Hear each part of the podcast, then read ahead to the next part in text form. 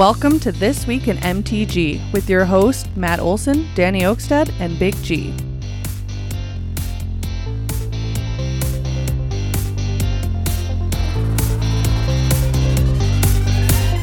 Hello and welcome, Magic folk, to This Week in MTG, not your aggregate news source for all things Magic the Gathering. This time, we got another one of our special interview episodes for you. And this one, we're on the road. We hit the road hard, we traveled, and uh, those that have been following us kind of know maybe what we traveled for. But if you're finding us because of this, we traveled down to Rochester, Minnesota to interview Kelly Strant. Strant? Shrant. Trant uh, of Magic Kids here. Uh, we, we did an event, we collected cards and money donation to give to, to Magic Kids, and we're going to get into what all that is here in a second. But uh, welcome here with me. We got the one and only Big G. Oh, hey, what's up? I forget we're not on camera this time, Yes, so it's it's- kind of it. We're usually on camera, Kelly. So Yeah, we got uh, we we live stream it and stuff on like Twitch and YouTube. But uh, no Danny with us today. He apparently he's being a guinea pig or something. uh, no, he just didn't, couldn't fit in the car. Yeah, it was a lot of carts. I believe that. I've seen the car. and then we got Kelly here. hey, everyone. Uh, yeah, this week in Magic. Thank you so much. The donations. The, I've never seen a car packed so full of donations. I, I believe only two people could fit in there unless you strapped them to the top of the vehicle. We, talked with about the bungee cord. Yeah, yeah, yeah. That'd be pretty funny. Yeah, but uh, no, thank you so much. It was a generous donation, and the the cash donation again too was wonderful too. So thank you so much for your work. Yeah, no, uh, we definitely we, we enjoyed doing this. We thought this was exciting. Uh, I guess a quick little background of how this kind of came to be of us wanting to do this. Uh, we knew about Magic Kids when we started the podcast, and it was just like the beginning of this year that we're like, you know, we've been doing this for a while. Like I said, uh, uh, two two years that uh, that I've been doing this, and we wanted to try and see if there's something else that we can do aside from just news. And there's like uh, community outreach was one of them, and I'm like, Magic Kids. It seemed pretty straightforward there uh, to to choose y'all to you know help collect donations card wise because your your mission statement is something that resonates especially you know with us and uh, Garrett and I we're you know we're fathers we have kids and So so- so is Danny. Too. yes Danny is too. Okay. we're, we're, we're all dads in this podcast Wonderful. As am I. Yes. yeah.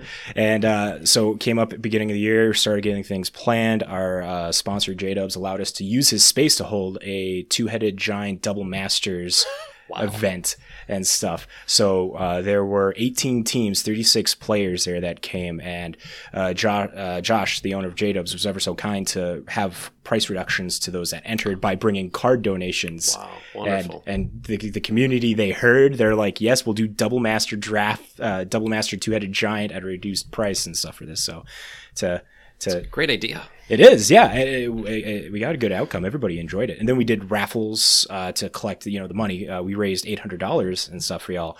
Uh, a couple of uh, local stores in the area they submit they put in uh, magic products other things. We made raffles from there and people bought tickets.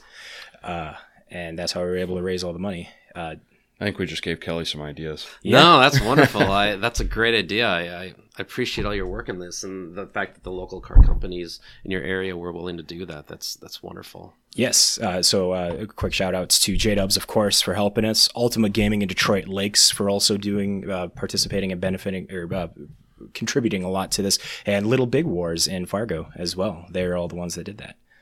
So I guess that's kind of uh, uh, a summary of how we got up down here. And uh, the let's finish the other part and and get to know about Magic Kids. Let people who haven't heard Magic Kids uh, get to know about that, and we will we'll go from there. So, uh, Kelly, you want to tell us who you are? Hey everyone. Uh, so my name is Kelly Schrant. Um, yeah, I'm a dad of three kids, and um, the f- so my main my main job here at Magic Kids is I'm the education lead. Um, my full time job, I'm a middle school STEAM teacher, so science, technology, engineering, the arts, and mathematics. So I it's engineering projects for kids, sixth and seventh grade, full time during the school year, um, and then I, I put in a fair amount of time during the week especially in the summer times here at Magic Kids. So my main job here is I teach a community education classes here in Rochester, Minnesota. Um, I work with students anywhere from 10 years old to adult age, like myself. I have parent classes where the kid and the parent will come in, which are a lot of fun.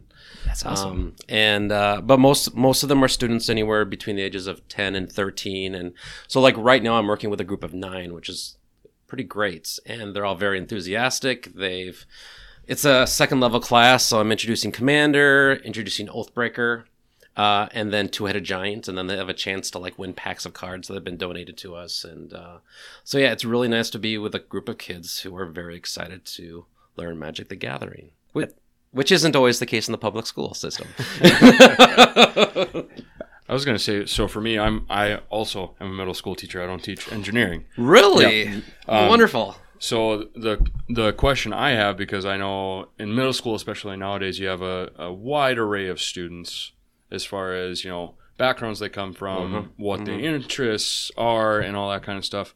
As far as the classes you teach, uh, what do you kind of see as far as like? Do you see a wide array of hey, cool, you've got the star football player for the middle school team coming and wanting to learn how to play Magic, as well as the kid who kind of maybe more stereotypically fits into that I play Magic the Gathering, or at least back in the old days, what it used to look like. Yeah, And um, then everywhere in between, or do you have kind of a, you know, these are the kind of typical kids we have? Yeah, so in the community education setting, I tend to uh, some of the kids have parents who are already gamers. Like they've played Magic and maybe they just don't know how to. They're not sure about how teaching their kid how to play. Or um, I would say they're generally they may fall more into the. Uh, majority fall into the stereotypical. I don't really fit into sports. I don't really fit into groups at school. Um, I kind of live in my own little world of fantasy, and so that's perfect for Magic: The Gathering. Heck yeah. and yeah, and uh, even in uh, even in my yeah, even in my STEAM class, I see that a lot. Just um,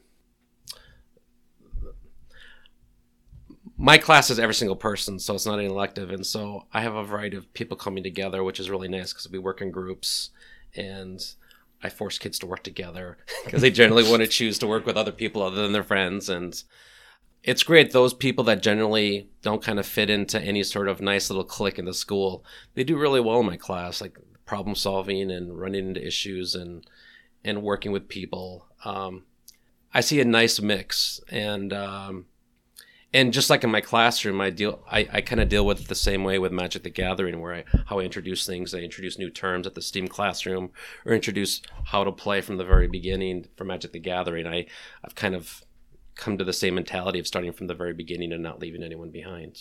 Awesome. Th- This might be the interview I nerd out a little bit more. That's at. perfectly fine. like by all means, teacher get teacher going Yeah. and stuff. Like that. So like, when I started teaching, I the first person I ever taught to teach magic to were my three kids.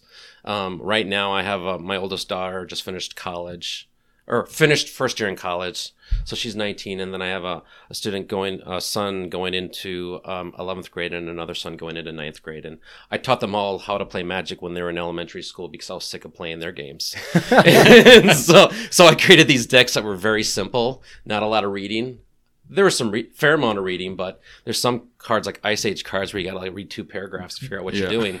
Oh, or there's plenty of Of cards which like that. they've, they've now retconned it into one sentence, going, "Hey, Exactly. Here's, here's what it really no, does." and that's what's fascinating is as I use some of these cards, like how they've changed things from say, geez, back in fourth edition all the way to now. Like instead of they have one word like haste instead of can attack when it first comes out. So like they've they've changed things, which has simplified the game really nicely. But no, for my my own kids when I taught them, it was like I started one color, one monocolor, uh, some very simple creatures, some very simple mechanics, and uh, my daughter doesn't play as much, but I still play with my two sons. Yeah. Um, especially enjoy the unsanctioned and just having a good time with the silver border cards.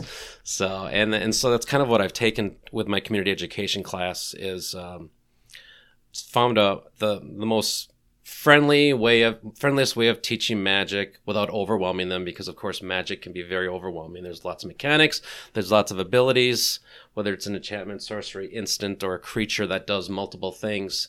Yeah i, I start kids out just with 10 land and 10 creatures. That may seem for some people that may sound ridiculous but the combat phase alone the combat phase alone will be sometimes an issue for students, whether they're 10 years old or 14 years old, and just getting them figured out with the main phase, decide an attack, decide a defense, how do you defend, second main phase, and then just ending the ending your step right there is it's a great friendly way of more importantly not leaving anyone behind and not f- having anyone feel frustrated.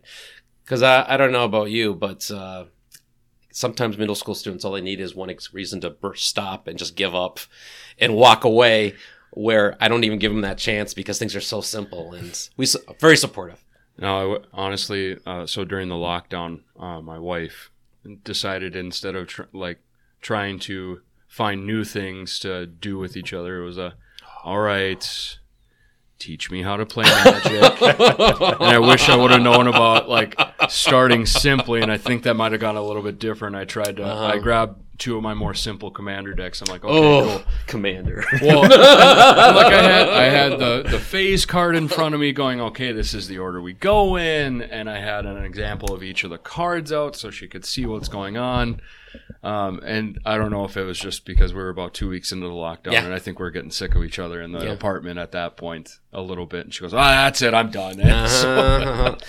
yeah, so I've been, uh, yeah, I've never taught anyone who uh, that uh, I'm in a relationship with, but other than my my kids, but uh, and and of course students here at the community education classes in Rochester. But uh, yeah, yeah, you know, and the funny thing is, um, I was recently at the the American Library Association in Washington D.C. It was a big convention they have every year, and I had I had librarians walk up to me or some some people that had something to do with libraries in general, and and yeah, kind of kind of heard the same thing. It's like I wish I would have known about this because things may have gone a lot better, and Yeah. they can appreciate it, especially if they've played before. They can appreciate just all the layers, all the multiple layers, and for most of us who've been playing forever, it's no big deal. But it took some time to get to that point and for new learners it can definitely be overwhelming like anything that you learn I guess maybe this is a good point to to jump into one of the questions here. So when it comes to coming up with these 10, 10 creature, ten land decks, like what, how did how did that come up to be for for y'all to to decide here as a way to teach? the well um so it was based i'm the education lead so i'm actually the one who i'm, I'm the only person who does education here at magic kids so I'm- I'm, the one who teaches the classes and um you know i really enjoy the creative side of curriculum um, I did the STEAM class that I teach right now. I actually developed it about six years ago. I took things from the internet and I, I went to an NSTA convention and I was fortunately able to go to a space camp academy for teachers, which was th- supported through Honeywell, which was amazing experience. Got to work with 14 teachers around the world. Oh And- damn, that's yeah, awesome. Three from Minnesota, uh, one from Russia, one from Malaysia, one from South Africa. Majority of her from the U.S. But um, I but going through those things, I I gained enough curriculum ideas that I I developed a two year program for for the STEAM program at Stewartville, and so yeah, that part of that part of teaching is wonderful. The behavior side, I could not so crazy about, but uh, yeah, no. And, and so when it came to this, um, and teaching my own kids earlier on, I, I just, I don't know. I, I kind of wanted to make it as simple as possible. Um, and even like I said, even with ten creatures, uh, they get to learn about the creatures and, and the basic mechanics of a combat phase, and it was plenty for a very first game. And then once we played it a second, we played a second time. Um, and we'd st- I'd start introducing enchantments and instants and sorceries. Uh, another big thing that we do at our very first game, we'd put all of our cards down on the table. Everyone would be able to see what each person was doing, why they were doing it, the concept of what mana is to begin with, and that one can be dropped at each turn, one can be placed out, and you can't place more than one mana at a turn except under special conditions and and so like it was more of a learning experience than it was like okay let's kill each other with with our dragon or our giant. Um, so yeah I, I try to make it as as friendly as possible. And once again i'm i'm modeling things just like i would do in the classroom. So definitely as a, as a middle school teacher um, you're, you have to do that or you're going to lose even more people from the beginning. And so i kind of just took that experience. I've been a teacher for about a decade. And uh, so I enjoy teaching. I wish I could do this full time, teach Magic the Gathering. I'm I'm playing with the idea of maybe bringing D and D into it to offer some more classes at community ed, and Yeah, but I've, I've been a Magic player since 1995, fourth edition. So Nice. very good, very good amount of time playing Magic, very in, in franchise. So when it when it when it comes to have founding Magic Kids, uh, is that a you and Jason thing together, or can you can you dive into uh, the the founding now of, of Magic Kids being what Magic Kids is today, or what it was in the beginning? Um, it- it's it was all Jason, uh, Jason and a few others. It wasn't myself. Um, I came. I I've been heavy into it for about two years now. Um, and that's where the curriculum that we have right now. Well, part of the curriculum for Magic Kids is Sword Build and Play, which is they ultimately build everything. We don't give them any pre-created decks because it gives them ownership. Like with with any sort of students, they're going to take things more seriously if they have ownership in it. And so anything they build, they take with them and they bring back. Um, all the cards that are donated to us, like the cards that you had donated to us today, um, those will be those will be used for community education classes. Those will be sent out to um, boys and girls clubs around the U.S., to homeschools around the U.S., to any teacher who wants to promote it in their classroom, any librarian that wants to promote it in their classroom. We'll ship anywhere the, in the U.S. for free. And so, um, but that's something that education part of it, the education part of it with like the 10 and 10, that's something that I brought to the table probably about a good year ago. Um, but the founding of Magic Kids, that was Jason. Um, and of course, he had some individuals that, that kind of led him in that direction. Um, we've known each other since since 1995, but um, I, I've been a big part of this for the last two years, and and so the shop we're at right now is we've been here for this is the third year we've been here, and but ultimately it started out as a as a way to like give money to charities around southeast Minnesota. So like it act, literally started in Jason's basement. we had like 30 people. The basement was full, and um, there was a, a certain amount of money was I believe paid into it, and then all that all the profit basically uh, uh, there was a pre-decided um, nonprofit that we're going that the money was going to be given to. So like I believe I was there for that one, but I wasn't I wasn't inside the organization until like I said probably two years ago. Um, but yeah, it started with giving money to local charities, um, and uh, that went on for I believe a year. We eventually got kicked out of the basement because there's too many people there, and ended up at a hotel in downtown Rochester where they donated the space to us, and we brought people in, and and it's it's part of the magic community that's been here for solid 20 years, and so it's we see those same people still walking in and looking for singles here at the shop. Or going to D6, which is the same building we're under right now. Uh, D6, the local gaming space.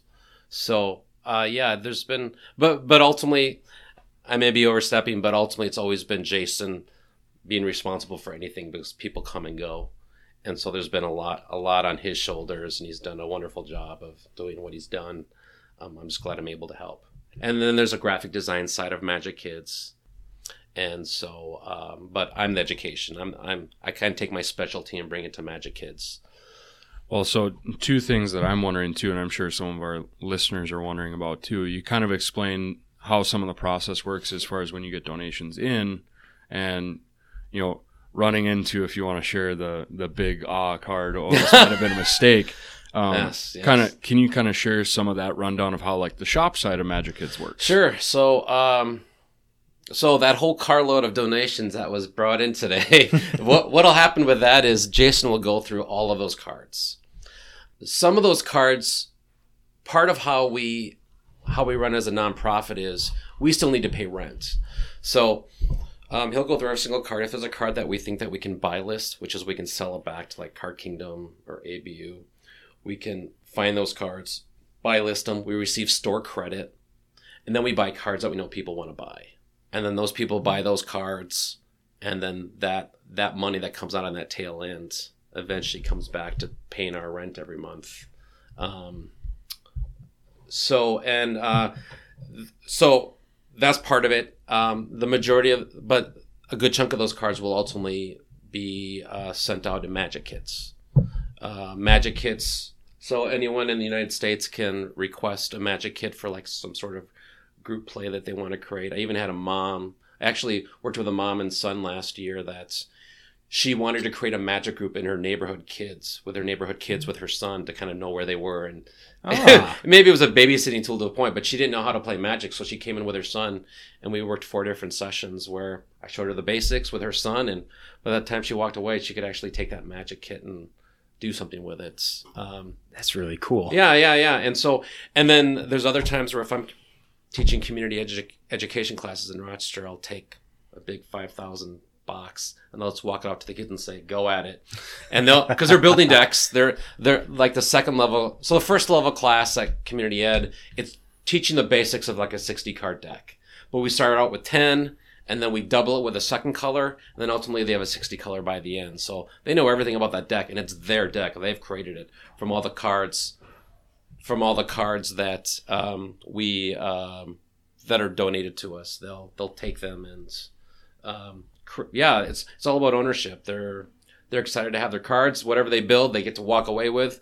Second second level class they build the commander deck from scratch. I give them a stack of legendary creatures for them to choose from. They choose their creature. It's all about what they want and what they want to focus on. Second day is oathbreaker which of course was uh, created with a group of individuals that were heavily involved in magic kids early on and and then two-headed giant third day and ultimately i i play against them and i and whether they win or lose, I still get packs of cards. So we, we've had packs of cards donated to us. So the third and fourth day, they're they're walking away with cards from a fresh pack, and and they're excited about that, of course. And the the important thing is they're excited and they like it's it's great to be with a group of nine kids, like I said last week and up, this upcoming week, and they're just they're just quiet because they're just reading through. Every, grabbed a stack of cards, they're reading through them, and uh, yeah, it's and it's not in front of a device either, which is so wonderful. I know with my own kids, speak about my own kids, of course, and my students I have. There's so much reliance on electronic devices nowadays that it's nice to have to see them actually read and do the strategizing without any sort of electronics attached to it. That's awesome. Okay, so the second question I had that popped into my head, you talked about sending out the magic kits to you know any teachers, any librarians that want to do them, and you talked about your community education side of things. When you send out those kits, do you send like lesson plans for how to teach No. and like what you would go through in your community ed side of things? Yeah, so the the ten by ten very first deck, ten lands, ten creatures, all single color.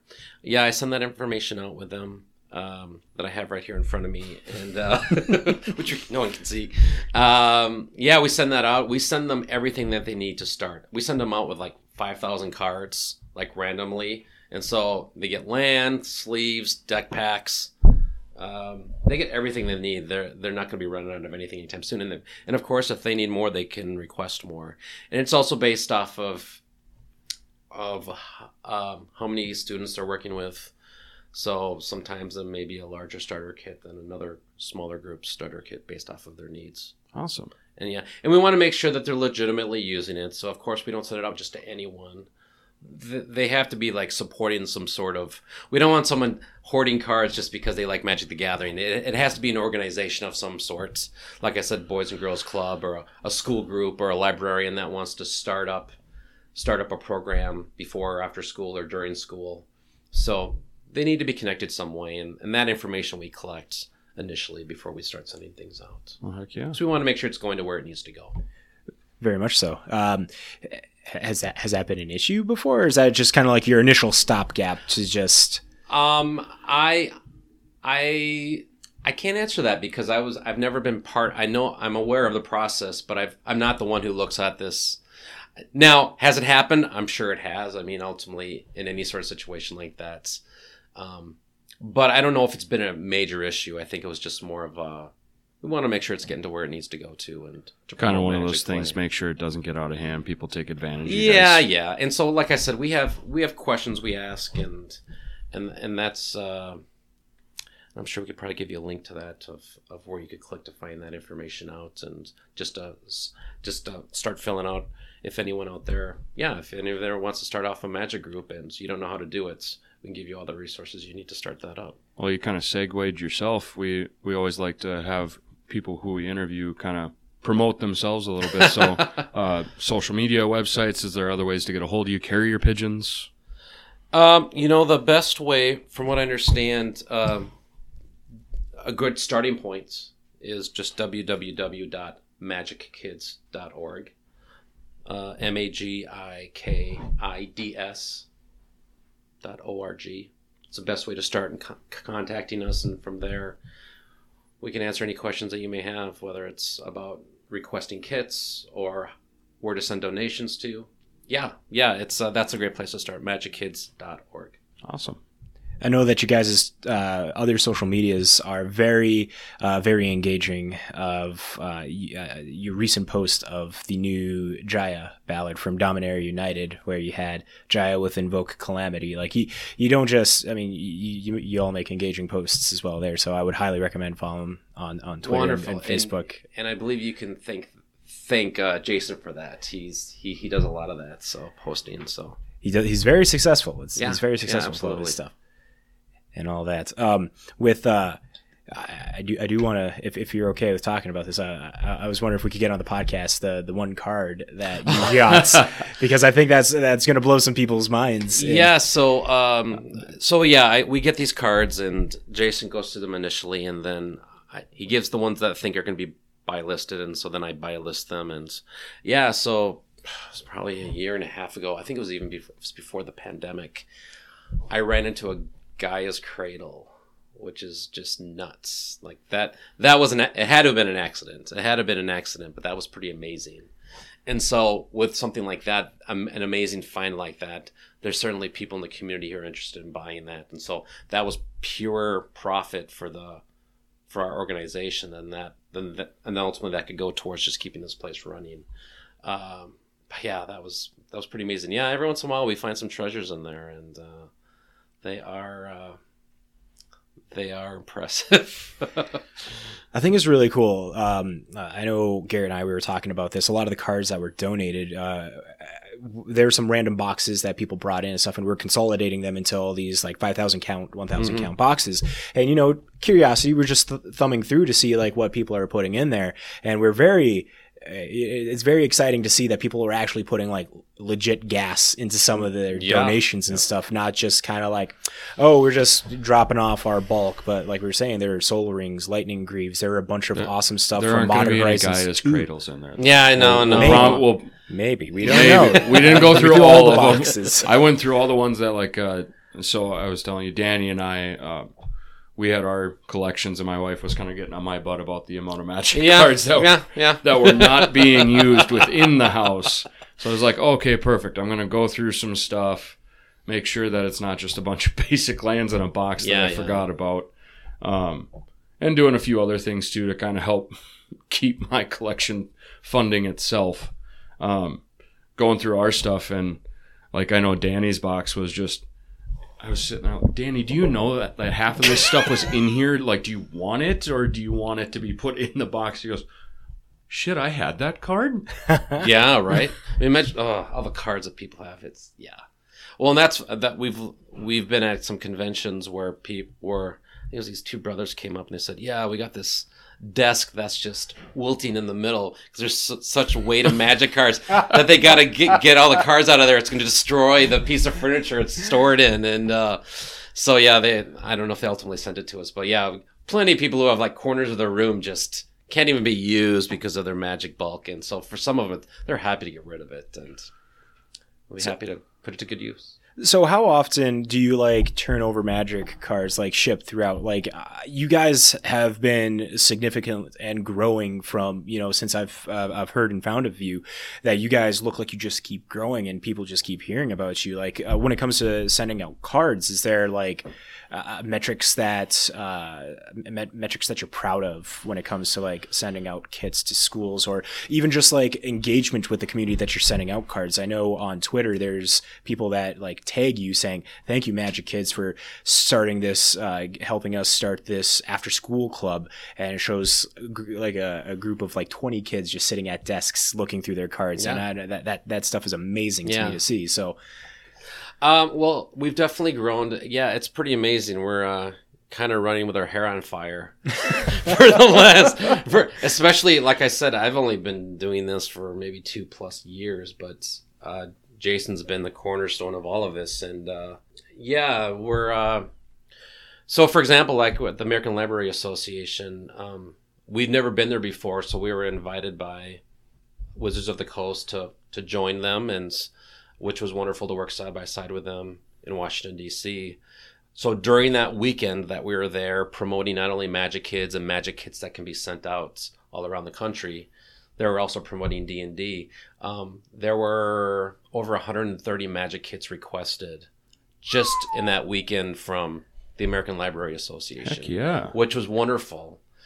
And uh, so that that's great. That's that's exactly what we wanted to do. And um, we had, I believe, we had already sent out several hundred before that, just the beginning of this year. So we've we've actually created this map, and maybe that's something that we can give you um, this graphic map of where we've sent everything to in the United States. Oh, I would, That'd be date. awesome. I would totally Yeah. be down to see that. Yeah, yeah, and so- share it up. our graphic designer put it together to kind of just promote, kind of showing visually where we sent kits out to all over the U.S. And um, um, another person that uh, that helped us out a lot over that weekend, her name's uh, Karina Q, um, and she actually has a podcast too. Oh, does she? Okay. Yes, so maybe we'll, we'll have to get to the information, but Yeah. Yeah. she she's she uh, yeah she was librarian of the year in Texas one year, and she has her own podcast and she promotes magic play in her library. Heck yeah. She was a teacher before that, and uh, she part of her podcast. I think after her podcast, before she even got to Washington D.C., because she was stuck in an airport for eight hours, um, there's like 30 requests just just from her podcast for Magic Kits, and so she was she was really helpful too. And she's she's a new person that's come along, and so now so now we have our librarian specialist. I'm the education lead. We got our graphic designer, and then we got the cornerstone, which is Jason. so yeah, it's just all these people bringing their specialties together, which is really cool. That's a good That's thing awesome. to have. Uh, like everybody doing something to promote something like this. Like your graphics, your graphic artist is amazing with all the the, the, the Magic Kids logo, the Oathbreaker stuff that they post up. Again, like f- follow them, Twitter, Facebook, go to their website. You'll see all that. Like prop props to them. It's uh, it's very eye catching. Uh, what they what they do. Absolutely, yeah. So, uh, you know, Kelly, how did you you mentioned when you started and all that, but what kind of got you into magic in the first place? Um, so I'm uh, I'm 47, and so after my first year in college, uh, I was back home to Rochester, and a friend of mine from high school introduced it to me. And I remember the first card was the grizzly bear. So there was a there was a local place here in Rochester, and they were selling just a big collection of bulk cards. And I just okay, I took the step, my first step, and I bought the cards, and uh, it was all fourth edition. So sadly enough, I missed alpha, beta, and unlimited, and passed way too many dual cards up, which I should have bought for like fifteen dollars way back in the day. And uh, In other words, when time travel gets invented, Kelly's going to go back to his college self and go, just buy them now. yeah, You're gonna thank me later. That's right. That's right. That's right. I'm a, I'll have a stack of every one of them. But uh, and then yeah, a li- year later, I I met Jason. Uh, we were both in college, and uh, so uh, yeah, and I, I took a break from Magic from around like 2000, 2010 because raising kids, and uh, I just really didn't have anyone to play with. And then around 2010, Jason contacted me, and we started doing Friday nights at his place playing Magic. So I got back into it, which was fun, and uh, yeah, and then from there, uh, from there, Magic Kids started up, and Jason's back room finally became empty from all the Magic cards and binders he had, and uh, so yeah, yeah, yeah. So it's it's it's been a it's been a it's certainly been a a, a, a journey, um, and like I said. I wasn't even part of the whole thing, so but um, I, yeah, I'm proud with what I've done here for the last few years, helping Magic Kids out. As you should be because the uh, the the educational side of it like uh, looking at it was like oh this is genius as we were talking about earlier just 10 cards and stuff. So everything that y'all have been doing here we think is phenomenal and we're just we're glad that there's an organization like you guys that is doing what you're doing to help you know like give kids the opportunity to play magic in a in a space where magic is kind of you know some see is potentially inaccessible because of how uh, expensive it is Mhm. to to like get started with it and just like I don't know getting everybody more just to be in it for fun and not for you know get them hooked early and just giving them this stuff. Yeah, no, and I absolutely agree. Like I've and I've never played to be any sort of serious contender in like any sort of tournament. It's always been for fun. I mean, my favorite deck is a squirrel deck. It's an Oathbreaker squirrel deck. I mean, I have fun with that, and I pump up my squirrels and bite off my opponent's heads, and uh, no, that's great. And I'm I'm working on a Minsc and Boost Oathbreaker set next. There you go. Deck. I, I'm out there to have fun, and that's what I promote in my community community education classes. I'm I'm not interested in creating these world champions. Just so having fun, socializing, and promoting that. And luckily, I'm able to do that in my classroom too. So at at uh, the middle school setting, and so I, I do that here too. It's it's never a, and that, now do kids tend to like gang up on others or play politics and like sure that's natural but i i don't promote that at all and, and usually when when I'm playing with the kids and they want to like gang up, they want to like side with me. It's like, nope, I'm on my own.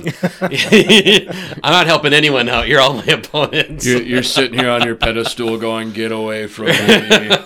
Go team up with them and try Yeah. to dethrone me. And as I tell them, it's like, what do you think's going to happen when your enemy's gone? You're gonna, your opponent's going to be your enemy. So you got to think about that. But yeah, it happens. It happens. It's all in, it's all in fun though. I mean, the great thing is they're having a good time and they're laughing and being silly and which is great. is there is there any like uh hard- kid story that you can that you can like talk about that like really resonates like in any kind of degree of like interacting with uh, with a kid in your class of teaching them magic through their like if it, if there's like a moment that really clicked and it just like stuck with them or something where it's just like oh this is uh, an eye opening situation or anything like that anything that pop Um, up Actually, last week. So I, I have the second level class, like I mentioned before, where we introduced Commander, Oathbreaker, and then Two Headed Giants. They're building all of the decks. Um, and so I've had my largest group so far, which is a group of, of nine. The last two days, either one one person's been gone, so there's always been two groups of four, and they've all they've all they all play at the table. So four in one group, four in another group, and um, what was great was these a lot of these kids I'd had before in my first level class. They'd come to the second level class because they enjoyed the first one, and they were very independent. They were having a good time.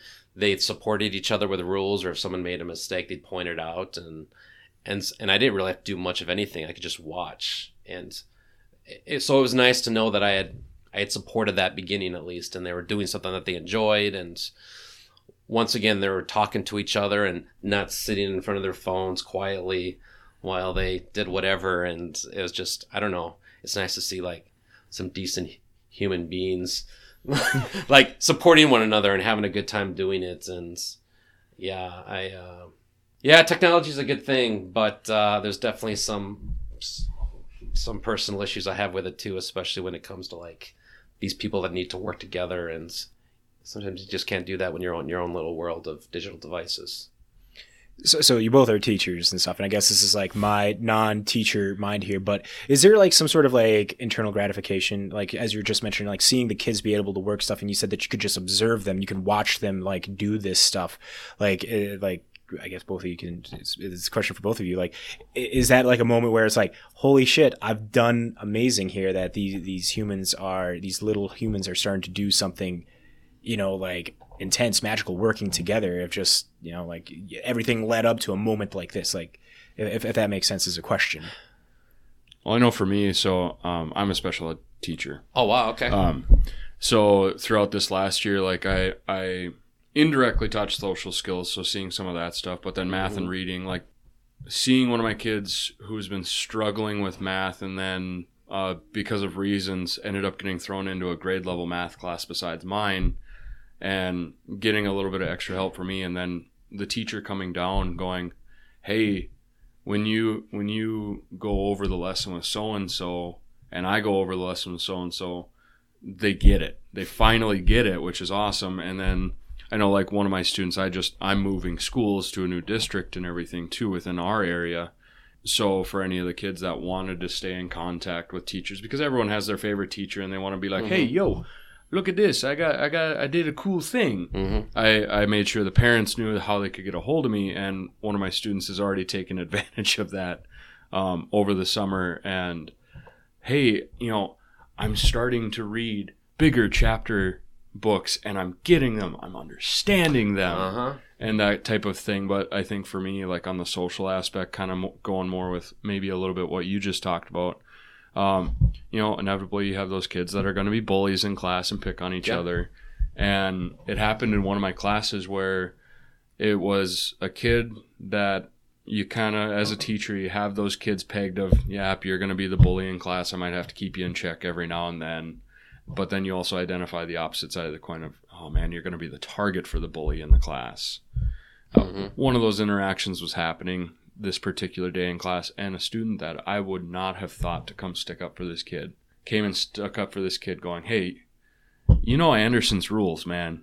You got to be nice. You got to Nice. you got to be respectful to everybody, and not, you know." He said it in a more school appropriate way. You know, you can't be a fucking ass to the kid. Come on. Basically, he said it in a way that wouldn't get him in trouble for saying it. So And still have a job. yep, pretty much. I don't know. Have you have you had any kind of similar stuff? Oh. uh, I suppose within your your actual classroom like that. Then Oh, I mean everything. You know who the you know who the bullies are. You, you know who their targets are, and so yeah. Not only do you know it, but a lot of the other teachers know it too. And so, um, no, absolutely, and and to know that there's like this standard expectation, like a social expectation of, and yeah. So, um, yeah, that's interesting. Um, what's nice, what I re- actually one of the highlights of my class is, uh, so my class is for the general population but it's those special ed students that generally have a harder time in general ed. They do pretty well in my class because it's all hands-on building things. Yep. And they love that, of course, and and for them to have that success is great. And so when you talked about your students just feeling successful because they're like figuring out this math problem or how to deal with a strategy, and so it's, it's great because it builds confidence and they're going to be less likely, more likely to try it next time than just give up because it's always been such an issue in the past.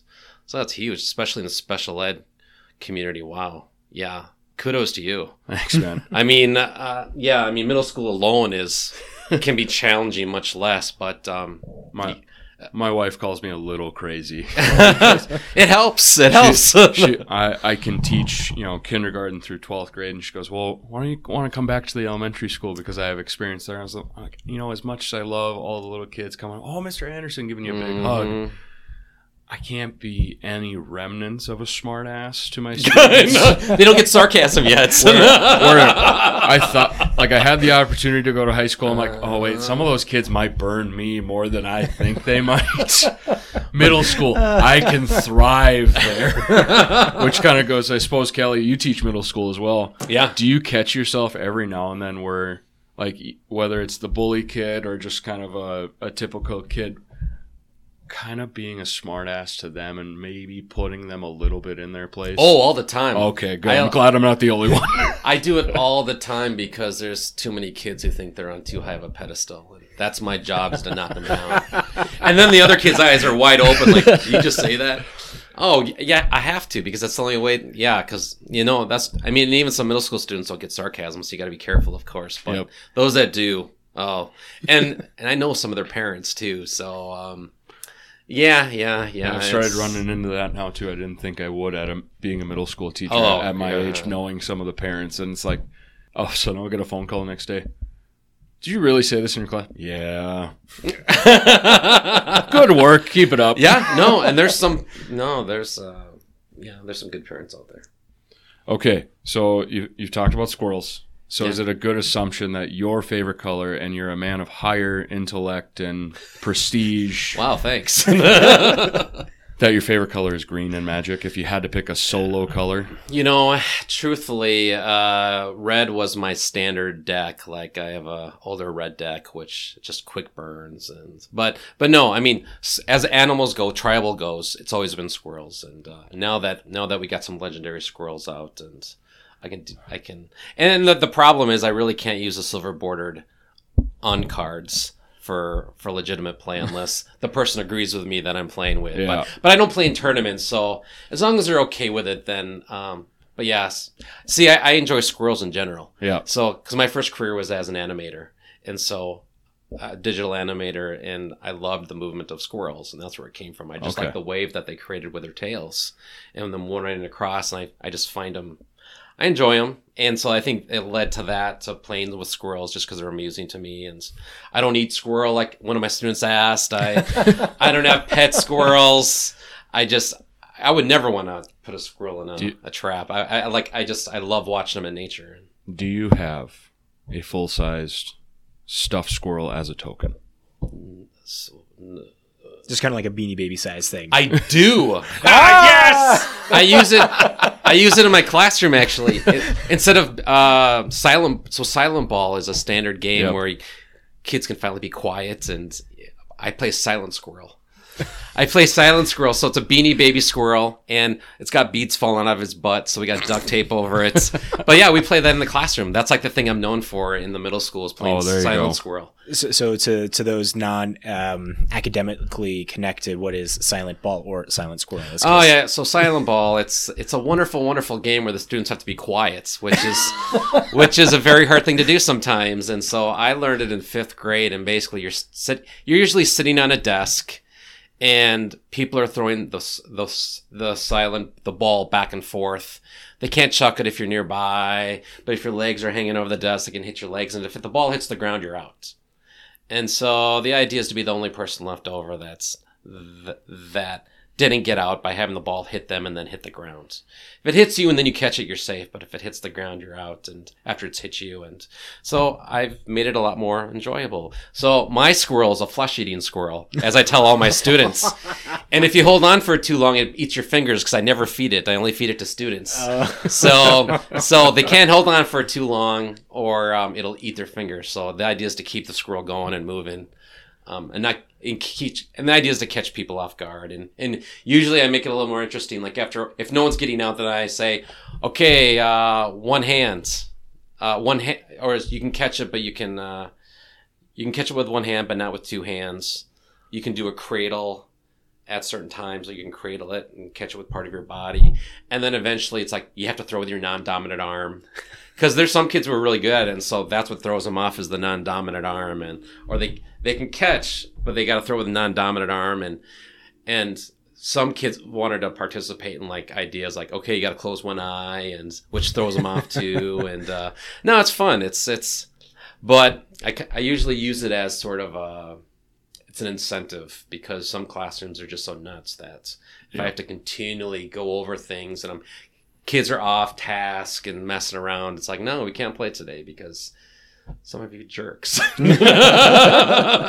I'm not in the mood because I was babysitting more than I was teaching today, which which hap- tends to happen sometimes in the middle school classroom. Unfortunately, it's just a Oh, reality. you're preaching to the choir. Yeah, oh, side of the oh, table, spec- man. well, and he was special ed, do, Oh, do you I'm- work one on one or do you work with like behavior, like with groups of students? I have groups of students, but honestly, I felt like I was babysitting more in the hallways than I was Oh, oh being yeah. a teacher. No, no, no. They're animals sometimes. Oh, especially middle school. They think they're like they're done with elementary school, but they haven't hit high school yet to see what the real world might be like. And they can't oh, stop touching each other. Oh, it's ridiculous, dude. Like seriously, like you think PDA in public is bad. Middle school is the epitome of the worst. know, Oh, yeah.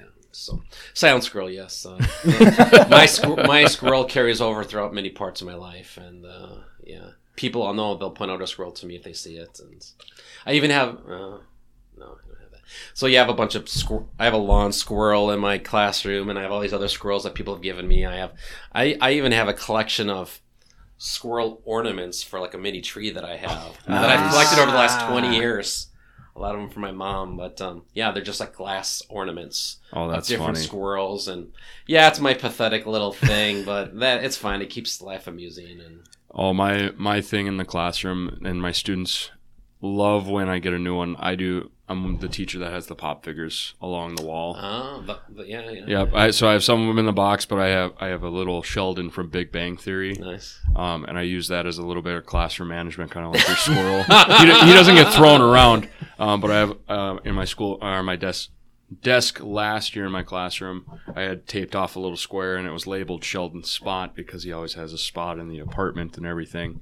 And I go, guys, if he's not in a spot, that means you need to be quietly observing and looking around the room. And I did it as a kind of teaching when to do something that's out of the typical at socially appropriate times. So obviously, Nice. I'm in the middle of a lesson. you find Sheldon somewhere hidden in the classroom that you can get to without breaking any of my classroom rules. Keep an eye on where he's at. That's when the great. lesson's done, don't run over to him. Just stealthily walk over, go pick him up, either put him back in my spot or put him in my hand, and there's a reward for returning. Nice. Uh, it worked out really well, but was unfortunately became a little bit too much of a distraction. So it kind of he didn't leave his spot after a certain point of the year. Yeah, yeah. That was always things that like sometimes backfire. But it was, it was fun while it lasted. I think in my new classroom, it might be a, a nice thing to do too. I'm switching over disciplines a little bit. So, Okay. but so is it a fair assumption then your pet card is probably a squirrel card, My like your favorite card to play in Magic? Yeah, you know, um, actually, my, you know, I love Ron Spencer's. It's from Unglued. It's a squirrel token. I mean, it's it's like a token that's probably it's under ten bucks, but so that's a token. Obviously, that's like probably my favorite squirrel art is Ron Spencer, um, from Unglued back in the late nineties. Um, you know, um, yeah, Deranged Hermit is fun and uh, so obviously it's not a squirrel card, but it generates squirrels. And I even even my signature spell for Oathbreaker, I have one that generates two squirrels. Oh, there you I go. think Covenant Command, and and so I try to get squirrels out like that way. And uh, no, no, I'm still working on it and uh, trying to get all my all those tribal cards that give me a plus one one Yeah. and for for my creature type and. So yeah, yeah, no, it's like any squirrel card really. Even if it has a squirrel on it, like there's a giant growth squirrel card. So like make sure that one's in there and Get the art flavor in there yeah, oh, too. yeah, yeah, Heck yeah, yeah. Of course, you gotta have some fun. So, is it safe to assume that Oathbreaker is your favorite Magic format to play? Then, Yeah, no, actually it is. Um, so as I mentioned, yeah, m- a group of, of people from a, a local hospital here in Rochester actually created Matt, uh, created Oathbreaker because Commander was too long. It took too long to play during lunch, and so they developed Oathbreaker, which is just sixty card singleton instead of a legendary creature. It's a planeswalker with a signature spell, and um yeah, you know I do like it. Uh, I don't play as much as I want to, but every once in a while. Jason, myself, and a few other people will get together and play. And so, um, yeah, I got a Tezzeret deck and uh, and uh, Squirrel deck, and now I'm working on a Minsc and Boo deck, which I'm very excited to bring hamsters into the mix. And uh, once again, like a lot of the, yeah, I'm, I'm not nearly as hardcore as some of the people I play with. I just I just want to have fun and and just have a good time and and laugh and create some chaos in general. And but yeah, Oathbreaker, I that's definitely what I play most of now, just because I I'm proud of the fact that it came it came through like the beginnings of Magic Kids, which is pretty cool, and I don't know it's fun. I, I think it's I think it's a great it's a great alternative to others out there. I, I've definitely been uh, very in on Oathbreaker since we started to do this uh, setup for the this summer and MTG event, and I'm like, 60 card deck, you got to use a planeswalker. This is intense because it goes fast. You got to be very creative. There's like no, there's no five color decks, four color decks in Yeah. Oathbreaker because there's no or four or five color planeswalkers and stuff. And just kind of like keeping it in that area seems really cool. And it allows you to actually like play with a planeswalker more frequently Oh, with yeah. not being like a super friends deck where it's just a little more on the the punishing side. It's like I can now flavorfully have a planeswalker easily accessible. That's Mhm. like ah, this is the time to cast it and stuff. But uh, yeah, sixty cards. I've been enjoying it and stuff. So I, I- I greatly appreciate Oathbreaker as, as being a format. Glad to hear it. So who's who's the favorite planeswalker you like playing with, and who's maybe your least favorite to play? Let's go play against. Um, uh, I'm really enjoying. Boy, I'm dropping names here. uh, you know, uh, sadly enough, I don't play enough right now. That's so sad. I'm Magic Kids, and we're actually we're actually intending to play a lot more just while we're both here in the in the studio because I've I really so um I've got a so here's what I'm in, what I'm looking forward to doing is I've got a Tibalt and I want to create a complete red chaos Oathbreaker deck where I'm just torturing the players um, and rolling the dice and randomness. And uh, I, I don't. My, my attitude is I never necessarily need to win, but I just want to cause a lot of pain. You want to be the reason why people go, and I'm glad this game is done. Right, right. Well, or, or they may kill me, but I'm gonna take something with me. And uh, like Planar Chaos is a fun card that I have because I love the randomness of it, and it annoys people. And I don't. So I enjoy playing Scroll more than that, but that's another Oathbreaker deck that I'm working on. Uh, Tezzeret I really enjoy. Um, I haven't worked a lot. With, I actually I never worked with Tezzeret before, so I have an Oathbreaker deck with him in it now, like several Tezzerets in there, and uh, yeah, no, it's uh, jeez, a planeswalker that I despise. You Whether, whether it's playing against or just even you know story wise, who who would you say your least favorite just would be? You know, I'm sorry, I don't have. I, Yeah, it's I, all right. I, I don't have. Uh, I don't have one. Um, no, There's definitely no right or wrong answer to that. It's whatever. Right, what- right. Whatever in your heart there. it's, it's so. So ever caused you a lot of pain in the world? no, I get it. I get it. Uh, yeah, no, I.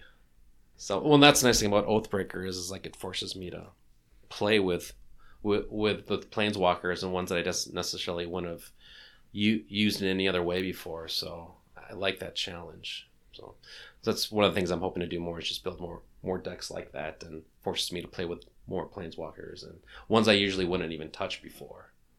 So Yeah, yeah, very much so. Again, it's it, it, the having access to a planeswalker is a lot more cool than having access to uh, a legendary creature. yeah, no, I agree. I agree. And and and yeah, even with even when I teach it in the cla- teach it in the community education classroom, um, we start with Commander, Hundred Singleton, and then I introduce the next day. So the so when they walk away from the class, they have a Commander deck and they have an Oathbreaker deck, and I provide to them the Planeswalker for the Oathbreaker deck and the Legendary Creature for the Commander deck, and they build everything off from there.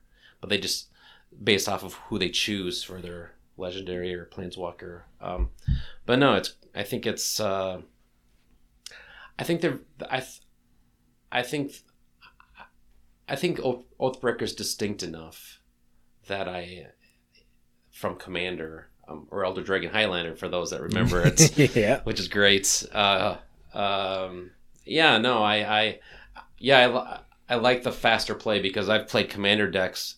I've played commander with like six people at one point, and it's like two hours long, and you're almost dead, and then you come back, and you're just Oh, you're yeah. just wishing for the end, or you're stuck and no one can win or whatever. And so yeah, I like the faster pace of the Oathbreaker for sure.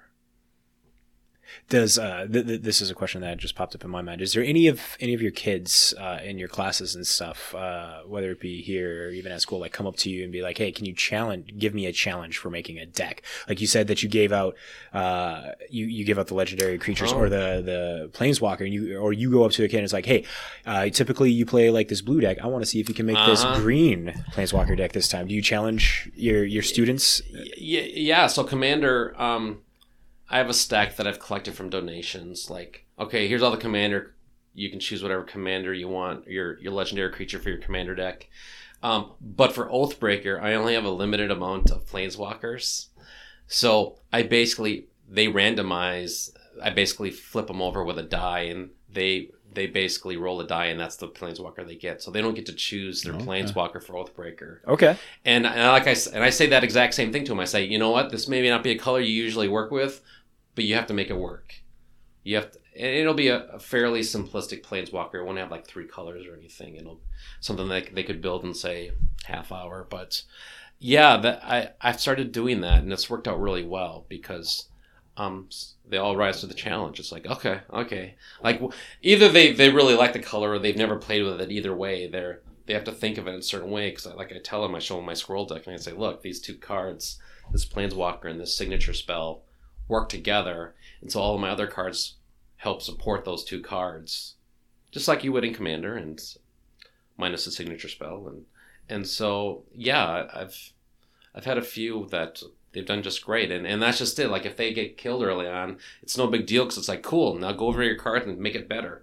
Yeah. like what cards didn't work out? Then go there's your stack of cards. Go go find something that would have made it better and throw the cards that stunk or didn't do what you expected them to do. And so it's yeah. So yeah, I certainly never emphasize the winning or losing part of it because they're generally they're having a good time and they're and um, they enjoy what they're doing. So it's it's never I've never I've never had like people just be angry. It's more just like very lighthearted and it's like oh that sucks or I never got enough mana or I never got this card. But no, it's so it's always been a pretty positive experience.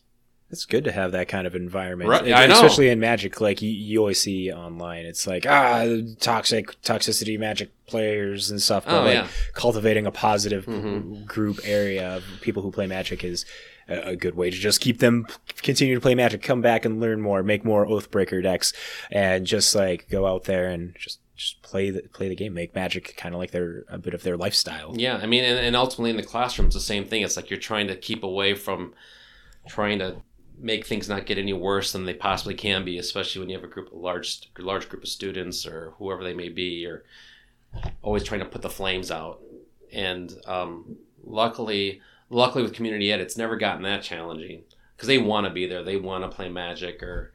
Um, but yeah, no, it's, it's I'm always, it's always, it's always looked at as a positive learning environment and if you don't do well well, let's fix it and uh, as as i tell my own kids and i tell my students when everything go anything goes bad it's like uh, it'll make you stronger. It's a learning experience. And uh, yeah so it's uh, no it's it's it's always been a good thing. Do you do you have anything like that in fargo? Like do you do you have do you know of any like community education classes that are to, Not not that I can think of, at least not that I know within the school districts. Yeah, it's, since he's in the school district, and I'm just Yeah. like kind of the cat, uh, one of the casual guys that just like chill around. Um, there hasn't really been uh, like a, a, a, a children outreach, kid outreach for for something. And I know there's community education classes Not for magic. I mean, for very in general things, there is yeah. there's Oh, a yes. program yeah Yeah, they got they got a lot of that. Um, I actually live not too far away, where uh, from a community education building that used to be one of the old schools, but now it's just stri- strictly for community education. because I've also been playing with the ideas like where else can I go, like like even if it was like Fargo for a week, and like do like an intense four day, like I just thinking about that. Come on up, Kelly. Dude, I'll- we- I will get between you. the two of us and, And a all of our. Yeah, I got an air mattress, man. Come on up. So I got a tent too. I got a single tent. I can just Well, you know how the Midwest gets. It's you could be traveling in snow time without even knowing it. So right right. we'll we'll get we'll get you inside Yeah. accommodations. But but no, it's like that's something I've been like looking into. Is like okay, where where else could I do this? I was thinking about going up to the cities for maybe like if I mean cities is an hour and a half from here, so it's not a big deal. And I lived up there for a decade, so it's. But I, yeah, I'm thinking of other places I could like stretch out to. if you're serious, like after we're done recording here, we can like maybe talk about something together. I think that'd be real cool. Yeah, I Uh, I know uh, our sponsor Josh. He has a big open like uh, event center and Mhm. stuff, and uh, he he's always i- Yeah. interested in like engaging with uh, community So members yeah, there. So- yeah, I um. Being a week long, it probably wouldn't happen until next summer, but it's Oh, something yeah. I Right, could right. definitely prepare for. And, Heck yeah. but yeah, I've been thinking about how to stretch out and do things because, yeah, yeah. Okay, Kelly, we've we've definitely been taking up a, a lot of your time. We appreciate Mhm. and uh, we're greatly uh, happy that you that you agreed to do this. Uh, we have a round of questions for you that we call the Quicksilver questions. Whoa. And uh, Okay. uh, rapid fire. It's just uh, instantaneous. Don't think about them too long. okay. And uh, Gary and I are going to rapid fire back and forth between uh, what the questions are. Yep. Should I Alright. be nervous? You- No, they're they're, they're meant to be fun and comedical okay. for the most yeah, part, yeah. Okay. except for this first one. Go. yes. Uh, do you pay the one? Yeah. y- No. Pineapple on pizza. Yay or nay? Yay. Uh, what is an animal that you think you could take on in a fight right now? Oh, badger. And Honey badger. Going right. serious. Yeah. Don't mess with Kelly. all right, last one. Finish this sentence. Wake me up. Before you go, go. Yes. Of course. There's no other qu- possible end to that. I mean, Well, wham. There, there's one other answer. Oh. You know, when September ends. oh, Wake me up inside. Oh yeah, there's that. Yeah. We just talked Yeah, about we just on talked about down. it. There's so many ways you could go, but it, nice, nice. that's It's, why it's, it's, al- it's almost like finish the sentence. Stop. Before you go, go. I think he's on a wham trip here. I'm also a big karaoke singer, so uh, Oh, oh I my lo- gosh. and I'm in plays and musicals. And, Yes. uh, so I I love I love all of that stuff. Kelly, I feel like after this, you and I are going to be great. If you, if you do come up to Fargo, Karaoke spots and there's, we there's karaoke. plenty. Boss Man, he does karaoke. Oh, up- karaoke's great. uh, up at uh, up at a, a beautiful bar called the Elks. Uh, there's Elks and stuff all around. Oh and stuff, yeah, but, yeah. But like he, he does it up there, and they got karaoke, and they've. Uh, I got my own setup oh for my cast parties. very sick. okay, I'm very excited. Mixing about this. board, microphones, two big speakers from a place that was selling out like three years So, ago. So in other words, Kelly, when he, he comes up to Fargo, is going to be coming up in a U-Haul, so that way he Yeah. has plenty of Yeah. supplies for the activities he wants to do. yeah, yeah, yeah. I like that. I like that. Nice. So you got plenty of places up there. That's. Oh yeah. We do. There, karaoke is a big thing, Ugh. like up in Fargo. I mean, what are you gonna do in the wintertime? Yeah, it's one of the drink and sing karaoke. Yeah, yeah, that's what we do. There, there's been a lot this year. I've seen a few times where uh, uh, emo or punk rock karaoke has been a thing. Real. Yeah, there's a couple. Uh, Boss Man was one that uh, they- Emo. they- what, like what? Like '90s songs or what are we talking about? Emo. uh, We're uh, talking My like- Chemical Romance. oh yeah, yeah, Er- early, Hawthorne early punk Heights. rock, emo rock. Yeah, yeah, yeah, yeah. Would Nirvana fall into that then? No, Nirvana would Yep. definitely fall into the, uh, the punk rock. There's um, uh, Boss Man. There's a group of his friends that come up. I had nothing to do with like punk rock and stuff, but um, well, I mean, they're very Oh, punk. right. They're very The punk rock. podcast. Yep. Yes, yes, yes. But one of their big ones is a Garth Brook, uh, Brooks off, where all their friends sing a Garth Brooks song in rapid six, uh, like in order. It's just like one Garth Brooks song after another, and then the crowd cheers for which one done the best. Garth Brooks. That's great. Garth That's beautiful. nice, nice. Oh yeah, I have like a list on my phone of songs that just I try to do a variety now, but I've been doing it for like six years. There we go. Just we got like we got so we got a, a American Legion here on Saturday nights, and then Charlie's Pub is Wednesday nights, and uh, just love it. There's a community of us. We just we know all our songs, and Karaoke's big. People love it. oh, I, oh, it's so wonderful. It's a good release. I know that and the liquid courage. I mean, yeah, that's very helpful. And Okay, uh, here we go then. Quick fire question: How many liquid courage drinks does it take you to sing a song outside of your repertoire? Oh, um, well, zero because I Okay, all right. beca- Very- because in it. because I sing because I'll sing for like musicals and for plays here in Rock, Southeast Minnesota area. Okay. I've been doing, I've been been in. I'm doing another show in October. Um, that's it's a two person play, but.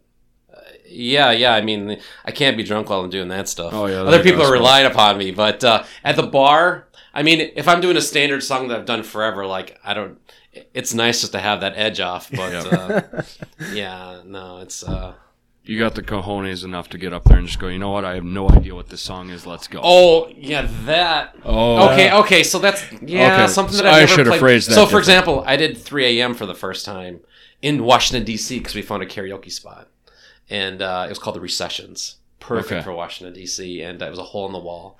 But I, s- but I was drunk while I sang that. but I, I'd heard people sing it before, but I'd never tried it myself. Okay. And it was just really fast paced. though, Like the pacing of the words were really fast. And I also did uh, "The Man Who Sold the World" for the first time in Washington D.C. from Nirvana Okay. and uh, God, what was another one? So yeah, I've been trying to do different stuff because I get sick of singing the same songs over and over again. Just really challenge yourself. But, you know, like "Dream a Little Dream" is a good standard one for me, and Nat King Cole's "Love." Those are like some slower ones, but um, but yeah, no, then I'll. God, I recently did some butthole surfers. butthole surfers. I don't think I know any butthole surfers. Yeah, from '90s, I believe, Yeah. and uh, yeah, they did. Uh, there's this one song that I heard, and it's like, oh, that's a really great song, and so I've, yeah, yeah, I'll do anything from the '60s up, like we go. Elvis, and we got a deep enough voice. It works just fine. Hell yeah. Yeah, So, so, so you said you do musicals as well.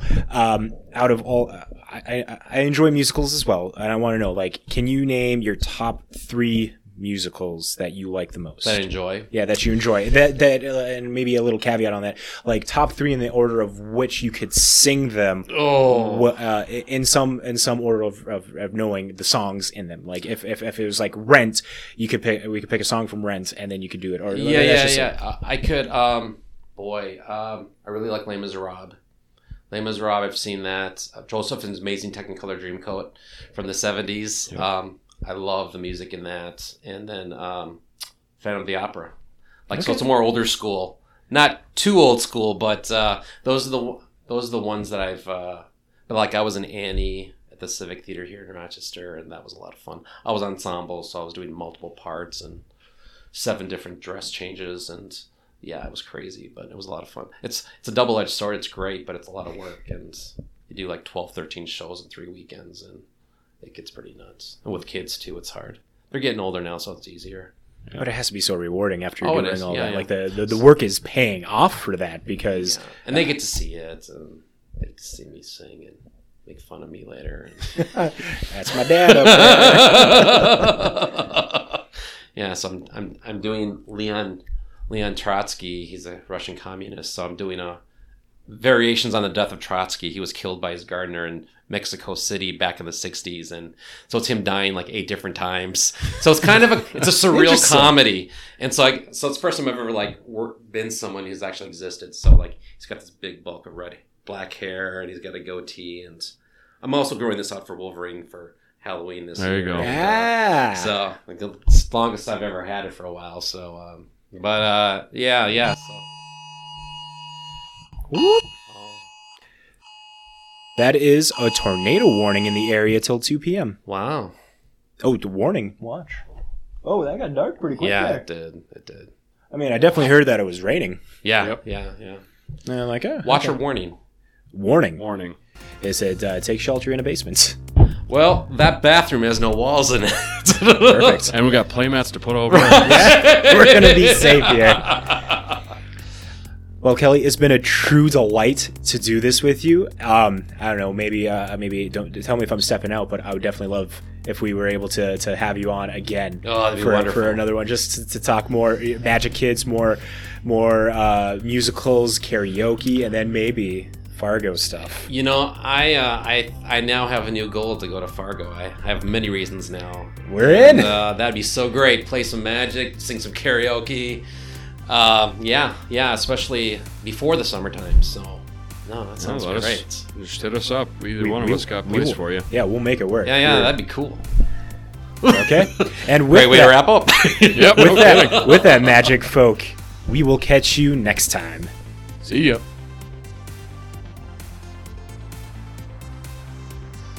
Congratulations! You made it to the end of this week's episode of This Week in MTG. Your listenership means so much to us. Make sure to follow the podcast over on Apple Podcasts, Spotify, Google Play, or on the podcatcher of your choice. You can watch the live stream recording of the podcast every Monday night at 7 p.m. Central Standard Time over on YouTube and twitch.com slash This Week in MTG. If you would like to get in touch with us, you can send us a message to our Facebook, Twitter, or send us an email at thisweekinmtg at gmail.com. For all these links and more, check out our link tree at linktr.ee slash thisweekinmtg. Thanks so much!